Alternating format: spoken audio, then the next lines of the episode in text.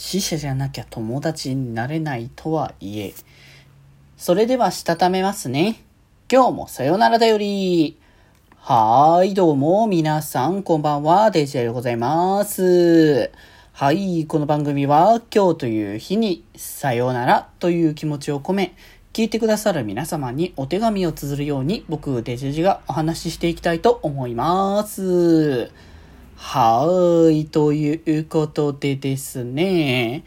今日は、えーと、デジモンゴーストゲームですね。えーと、前回の33話ですかね。のお話ってことで、資料のささやきということで、まあ、なんか、急、急な感じでしたよね。冒頭でいきなりこう、まあ、あの、清志郎の部屋で、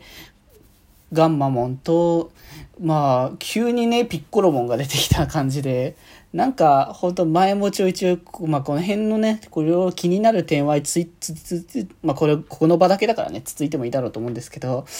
こう、1話しか基本的に出てないキャラクターで、なんかレギュラーキャラにしたいのかなって思ったりもするんだけど、実際なんかレギュラーキャラにするんだったらもうちょっと毎回ちゃんと話数に登場させてもいいのに、実際登場するのはなぜかよくわかんないけど、急に何話、何話か経ってから、何、何の前触れもなく急にポロッと入り込んできて、で、かといって、なんか、それ以降、の話数で登場するかっつったら全然そうじゃないっていう状況か。が、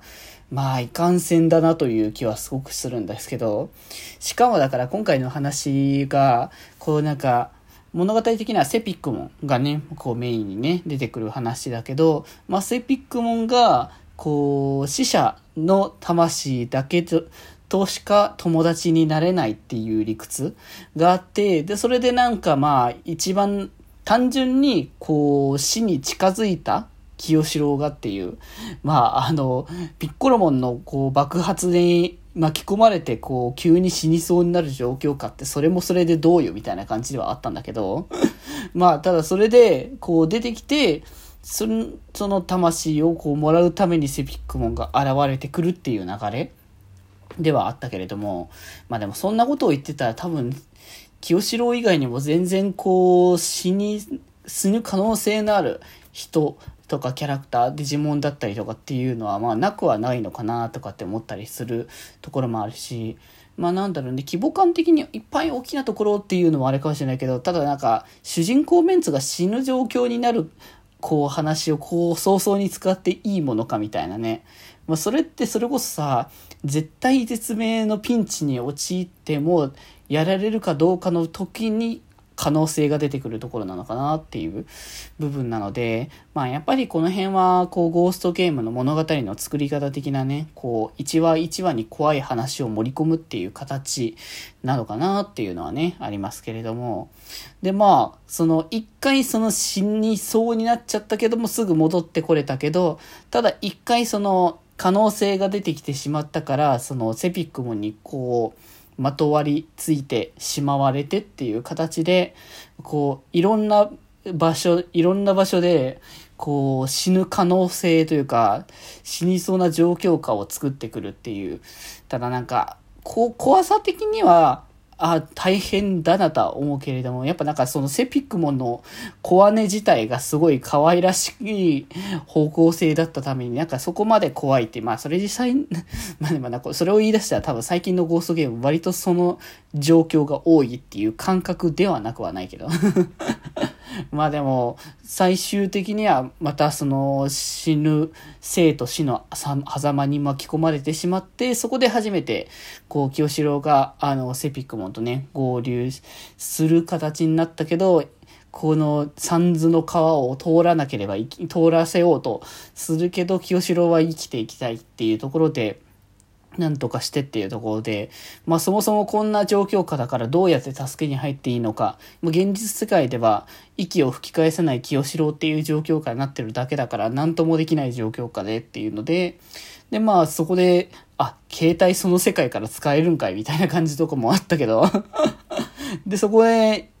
その世界にいることが分かったからこそ、そのマミーモンが、こう、モルフォモンの話にこう、つなげる必要があったのかどうかわからないけども、そこでの経験を経て、こう、生と死の狭間、興奮を抑えるっていうのをしすぎた結果、あの、生と死の狭間に、こう、行ってしまう可能性のある薬を使って、ジェリーモンが清志郎を助けに行ったっていうね、形ではあったけど、本当に、本当に助けに行けるのかっていう状況下はね、なかなかわからないものだなと思ってはいたんだけど、まあでもなんとかこう、そっちの世界に行って、で、かつそのセピックモンも一緒に連れてきて、まあひとま、ひとまず安心というところにはなったのかなっていう話ではありましたけど、まあでも早々にやっぱその主人公の死っていうのは、主人公メンバーの死っていうのはなかなかに、こう、ショッキングではあるのかなとはね、ちょっと思ったりはしますけどね。まあだからなんか、まあミーモンとかちょいちょいレギュラーで少しずつ出し始めてきてる様子もあるから、まあ若干なくはないのかなとは思いつつ、まあ、まあ、多分3クール目だから多分ね、もうちょっとで後半とか、どれぐらいね、このデジモンゴーストゲームやるかわからないですけど、なんか感覚的にはね、1年以上やりそうな現状なのでね、正直ね。